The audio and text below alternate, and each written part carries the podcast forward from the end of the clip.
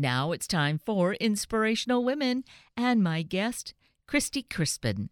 Some years ago, I heard this statement about fulfillment and success find a need and fill it. And as I learned a little of Christy, I feel she truly embodies this and gives us a great model. In her life, Christy is a mom. She has chosen to be a foster mom, an adopted mom, and her life's path has led her to create a fostered life.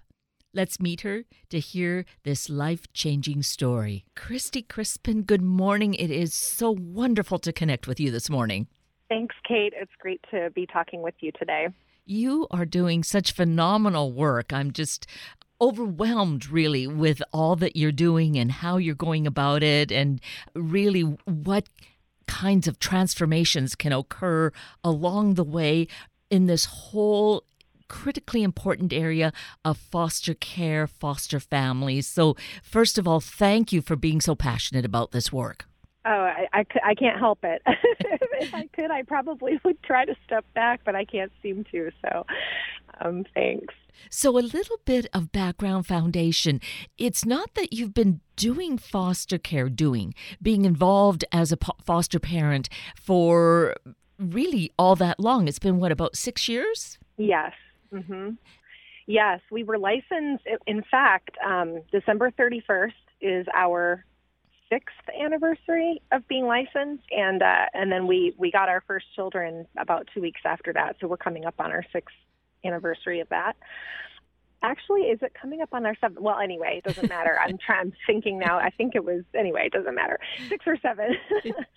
but my passion for foster care really goes back longer than that. I was. It's been at least 14 years since foster care first came onto my radar, and I, you know, I kind of got this fire in my bones that never went away. And then when my husband and I met and started dating, started getting serious, we talked about it at that time and agreed that this was something we both wanted to do and kind of how we envisioned forming a family. Um, we were not going at it with the intention of adopting, but we've always been open to that. So we've said, you know, our goal is to be a home a safe place for kids who are in uh, crisis or transition.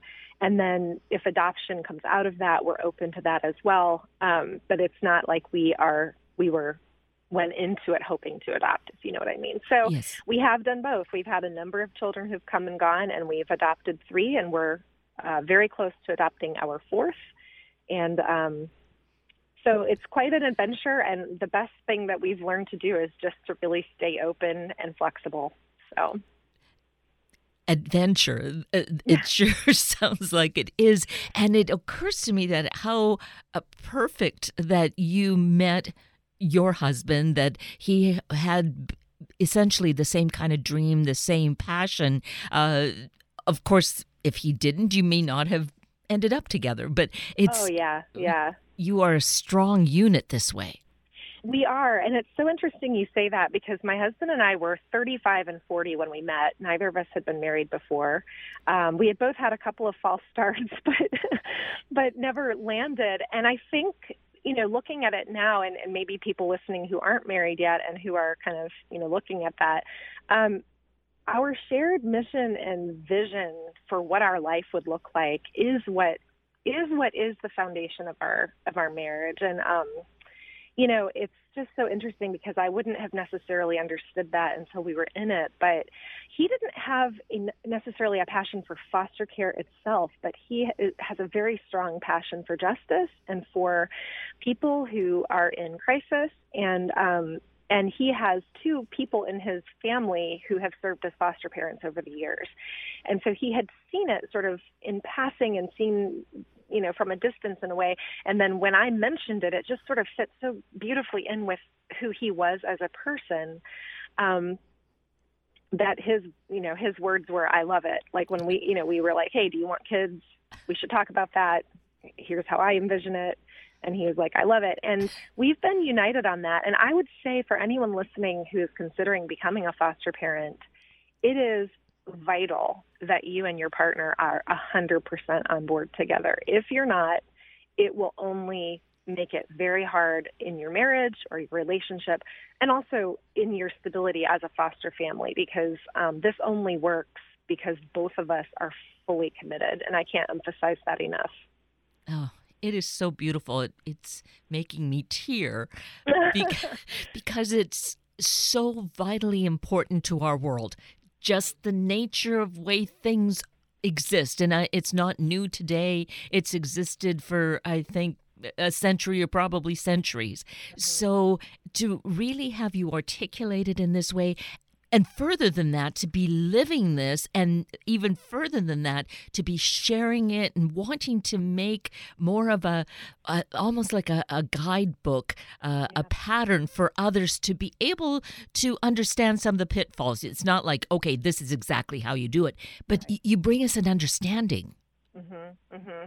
Yeah, I think it's important to recognize that there are sweeping generalizations that exist for a reason in that there are a lot of commonalities between children in care.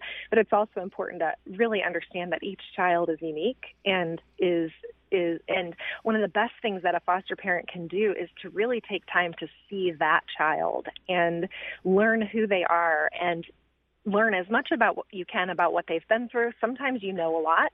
Sometimes you know very little and you only see the effects of what's happened to them, but you don't actually know the details of it.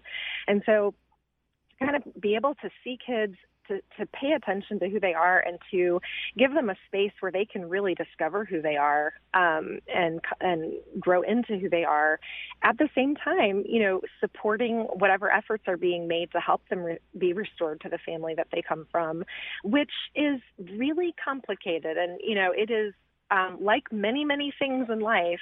Anyone looking at it from a distance or hearing about it um, can can say things like, you know, um, we can either feel really strongly about how important it is that kids be restored to the family they come from, which I do think is important when it's a good idea and when it's safe and when it's, you know, going to be good and healthy for the child.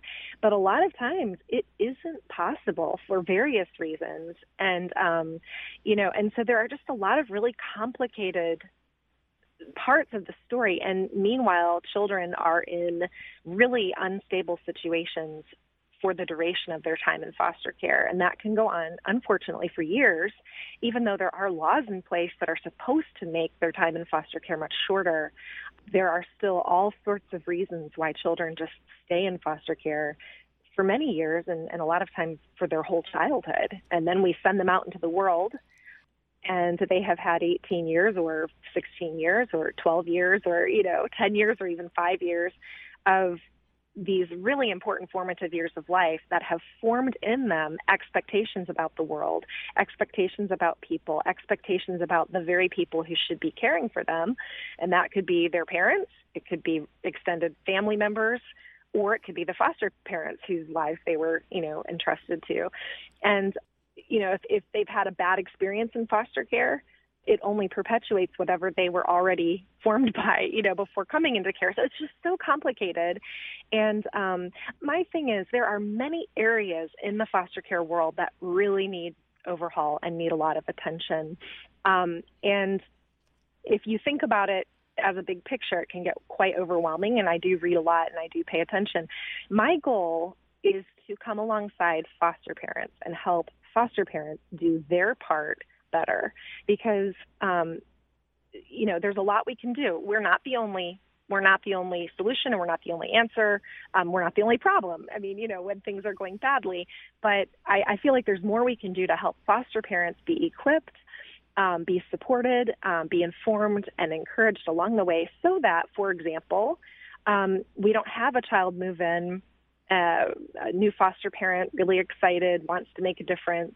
The child moves in, and within a couple weeks, the foster parent is completely overwhelmed by the challenges that you know have suddenly also moved into their home. And um, to really help equip foster parents to make sure they know what resources and support they can find so that they can keep that child in their home and not be yet another stop along that child's journey. I mean, I've read about kids who were in 50, 80 foster homes from the time they were, you know, five until they were 18.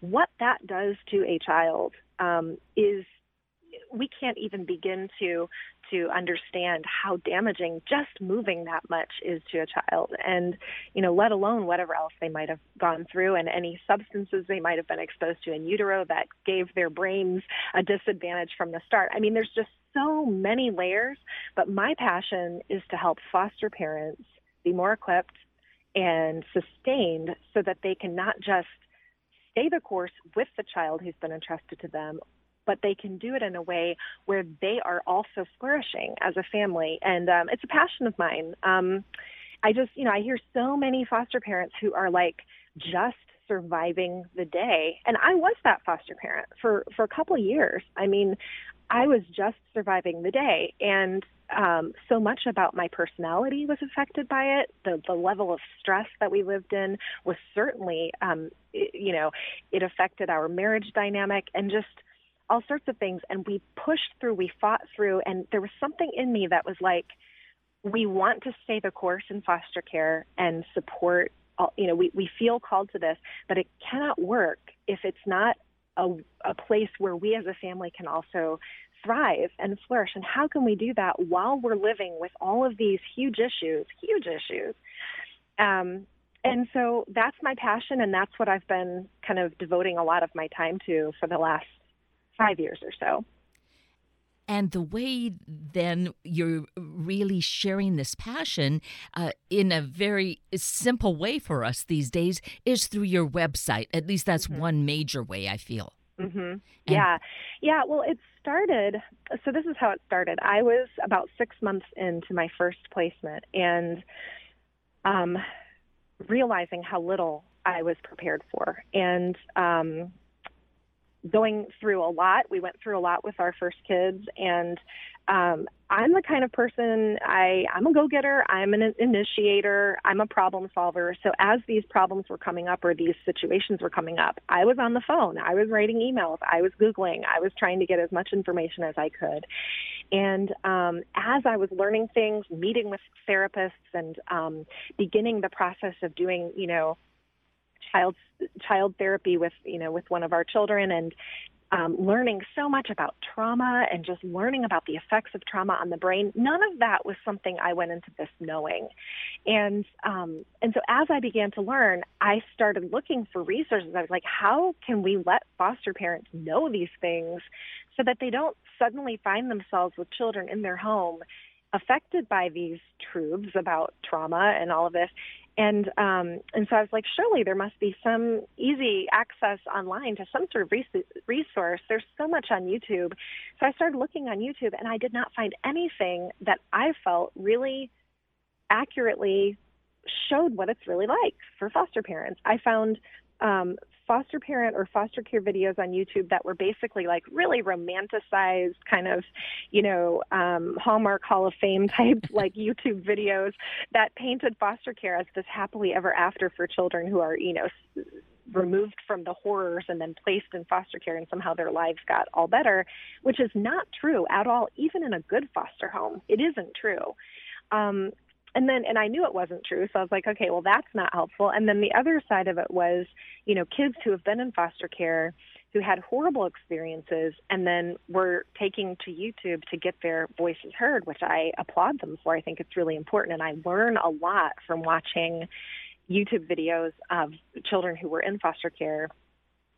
But I was like, none of this is the sweet spot of what I'm looking for, which is a relatable foster parent telling it like it really is, but in a way that stays positive and keeps people wanting to be foster parents. Because if we only talk about how hard it is and, you know, all the challenges, why would anybody volunteer for that, right? So it's important to me to do it in a way that's very honest, but also very hopeful and positive. And so that's what I've endeavored to do. So I started a YouTube channel and um, and as that grew, I started hearing from people all over the world who were writing to me for advice and or you know my thoughts on things. And what I would do is I would take these emails and then I would call people I knew. I would call other foster parents. I would um, call social workers that I had befriended. Um, I would research it online. I would look for books, and I would just um, get back to them the research and the stuff that I had found.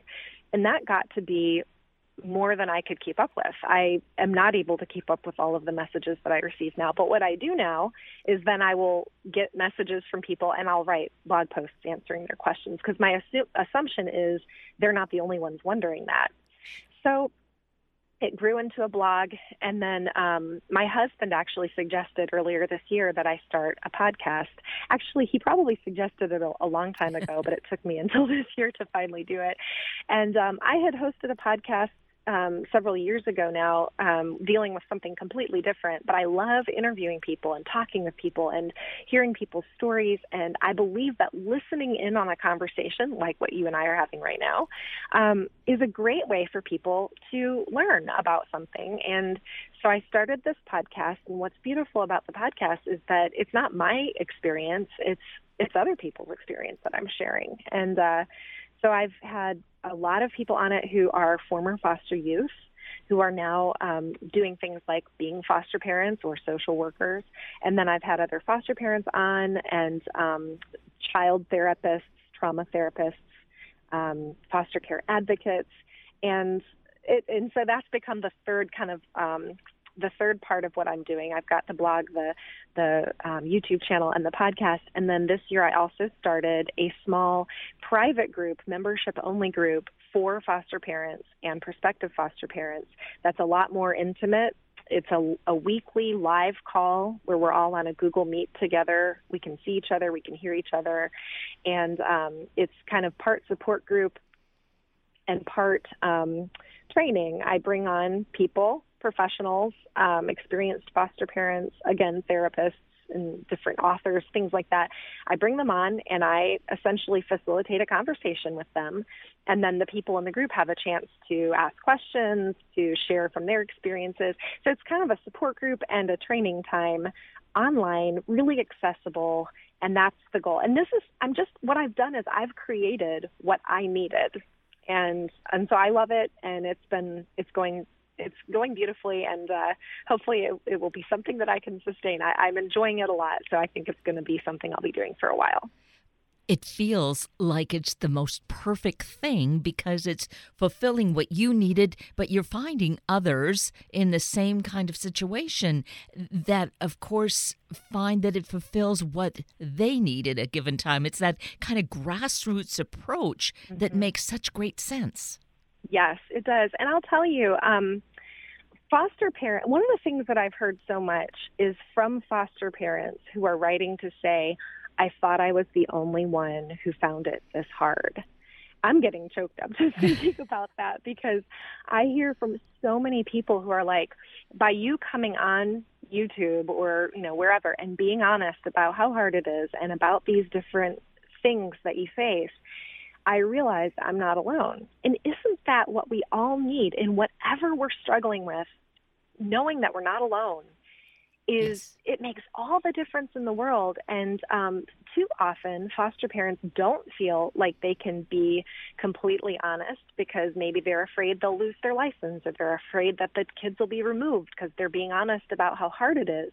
And they're not saying they want the kids removed, they want help, they want support so they can actually help these kids and make it work. Um, and so I think just offering this this awareness that you are not alone in this, and um, when things do get really really hard, there is a space where you can safely bounce around ideas. Um, we have walked through um, foster parents who did have to come to the really hard decision that they were not equipped to care for a child who was in their in their home. And we're talking a child with very serious emotional issues where they needed round the clock supervision. They were suicidal. They were um, doing harm to, to themselves and to others. You know so there are those cases when a child's needs do exceed what can be provided in, a typical home environment, they need a lot more supervision.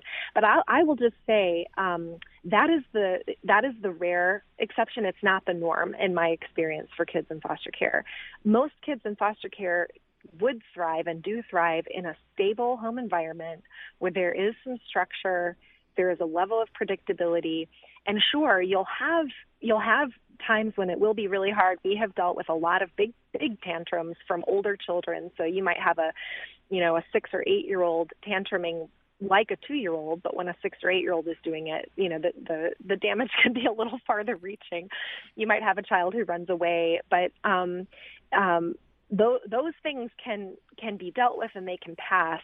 So if, if you can kind of weather it for a season with a child, you will begin to see them settle in and thrive. And that's another part of my message is um, one of the best pieces of advice that I got during our first placement when things were really, really hard.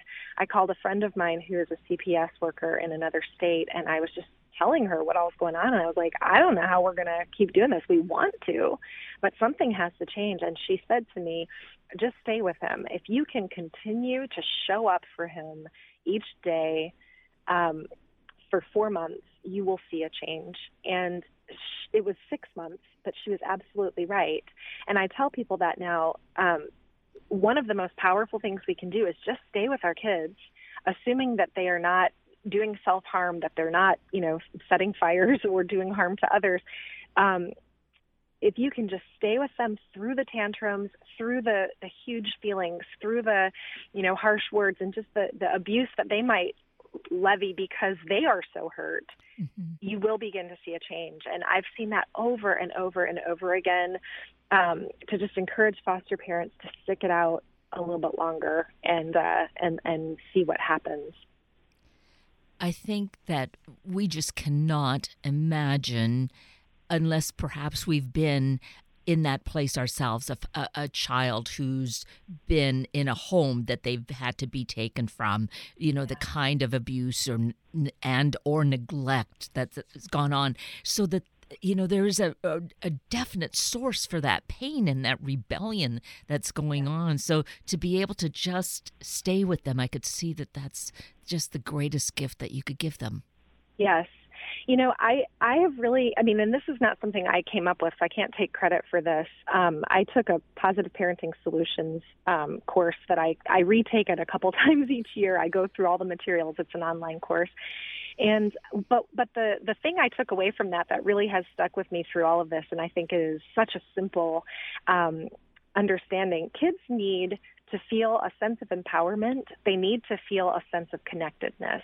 They need to feel that they belong somewhere and that they have a place somewhere and that they have some personal control in their lives. And this is going, I mean, two year olds need that. This is probably about part of the source of tantrums for every two year old is that they want some control they don't necessarily have the language to articulate what they want and and so they you know they have these tantrums because they're just so frustrated um but if you take that to a child who has had pretty much every single modicum of empowerment taken away from them and control taken away from them and then they're removed from the place that they had a sense of belonging even if it was dysfunctional and unhealthy and you place them in a in a in a home where they have no history no familiarity and no sense of belonging, those you've basically taken away two of their fundamental felt needs. And, you know, assuming that you're feeding a child, giving them a safe place to, to sleep and that sort of thing, these are the things they need more than anything.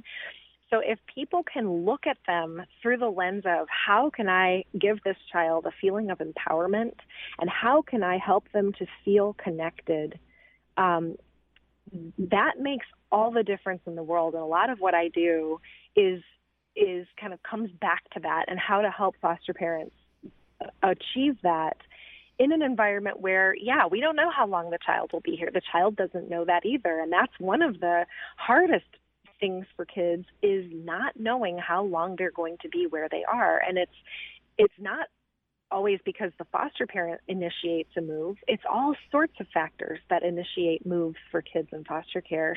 So those two things are hugely important. And if you can begin to fuel those felt needs for a child, you will begin to see them um, well heal at least start to heal and and rise up but and you know there are a lot of other factors too if you have a child who is exposed in utero to drugs and alcohol especially alcohol the potential for brain damage is there. And so then you're dealing with a child who actually is, you know, who has brain dysfunction.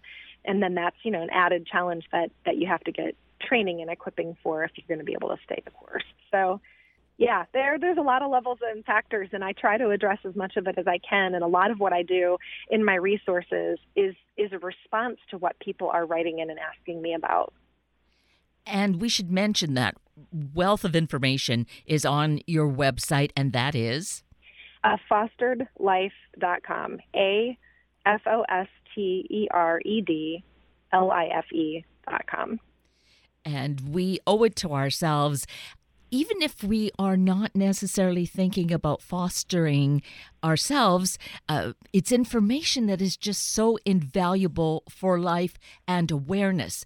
And one of the things that you had noted to me earlier uh, in a note, Christy, was about a fact that you had read about incarceration related to foster care. Would you share that? Sure, and it's so funny because since I wrote you that note, I've I've seen additional research, and it's even worse than I thought.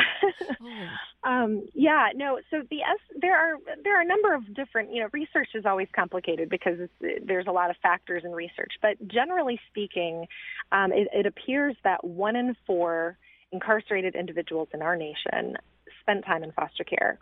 Um, another bit of research I saw earlier this morning, I was doing some more reading, and that actually put the the estimate closer to 80 percent. Um, but at any rate, there is a very high level of correlation between foster care involvement and prison. And the Kansas City Star actually has just released in the last week a wonderful body of reporting six long articles um, NPR also covered their reporting because it's just so robust and so rich and extensive. And, and it really goes into detail why this happens, but there is such a correlation. And I guess what I, the point I was making to you and that I would love your listeners to really, you know, take in is that being called to be a foster parent is just one small, I mean, it's one part of the puzzle, but every single person should care and make it their mission to somehow be more more aware and also involved in some way in supporting these kids who are in these situations and you know um at, when I became a foster parent and sort of began, it began to be something that I talked about more. It would just come up casually in conversation, and I, everywhere I go, I connect with people who were either in foster care or who my doctor. I went to my doctor and I had no idea that my doctor was in a home where her parents were foster parents. And so she had grown up with foster siblings and you know, it's just it's everywhere. Kids at your your child's school, they're not going to wear a t-shirt that says I'm in foster care,